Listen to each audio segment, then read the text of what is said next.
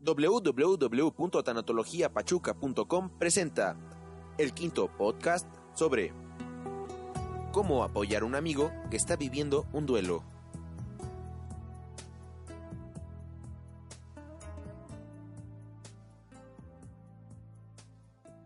Hola amigos, están escuchando la grabación del día 28 de julio del 2014.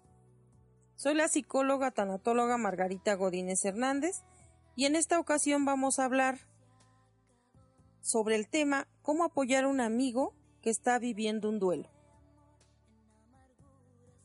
Como ustedes ya saben, como ya hablamos anteriormente de, de esto, de qué es un duelo, acuérdense que el duelo es un dolor, un dolor del alma.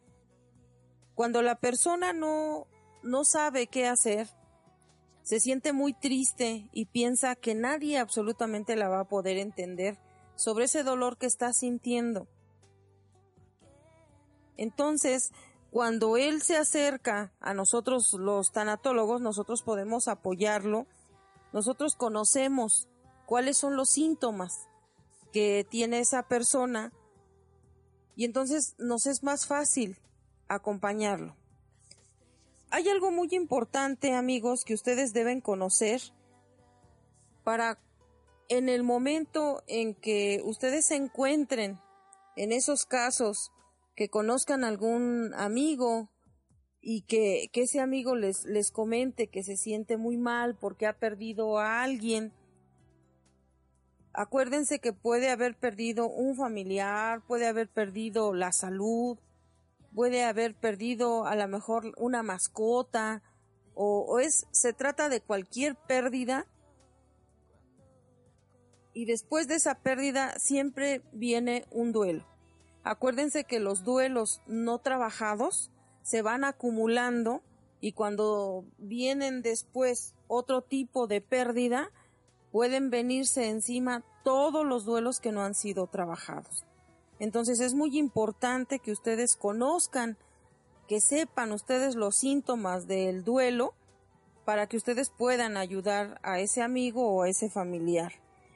uno de los de los puntos más importantes, recuerden amigos, que es que ustedes deben de dejar hablar a su a su familiar o amigo de ese dolor que está sintiendo, de esa pérdida que les permitan ustedes que hablen, que platiquen, que digan cómo pasó, qué sintieron cuando tuvieron esa pérdida, porque a veces cuando nosotros no conocemos del duelo, nos da miedo, nos da miedo que la otra persona está tan sensible que a veces pensamos erróneamente, si yo le pido que me cuente sobre la pérdida, lo voy a hacer sentir peor.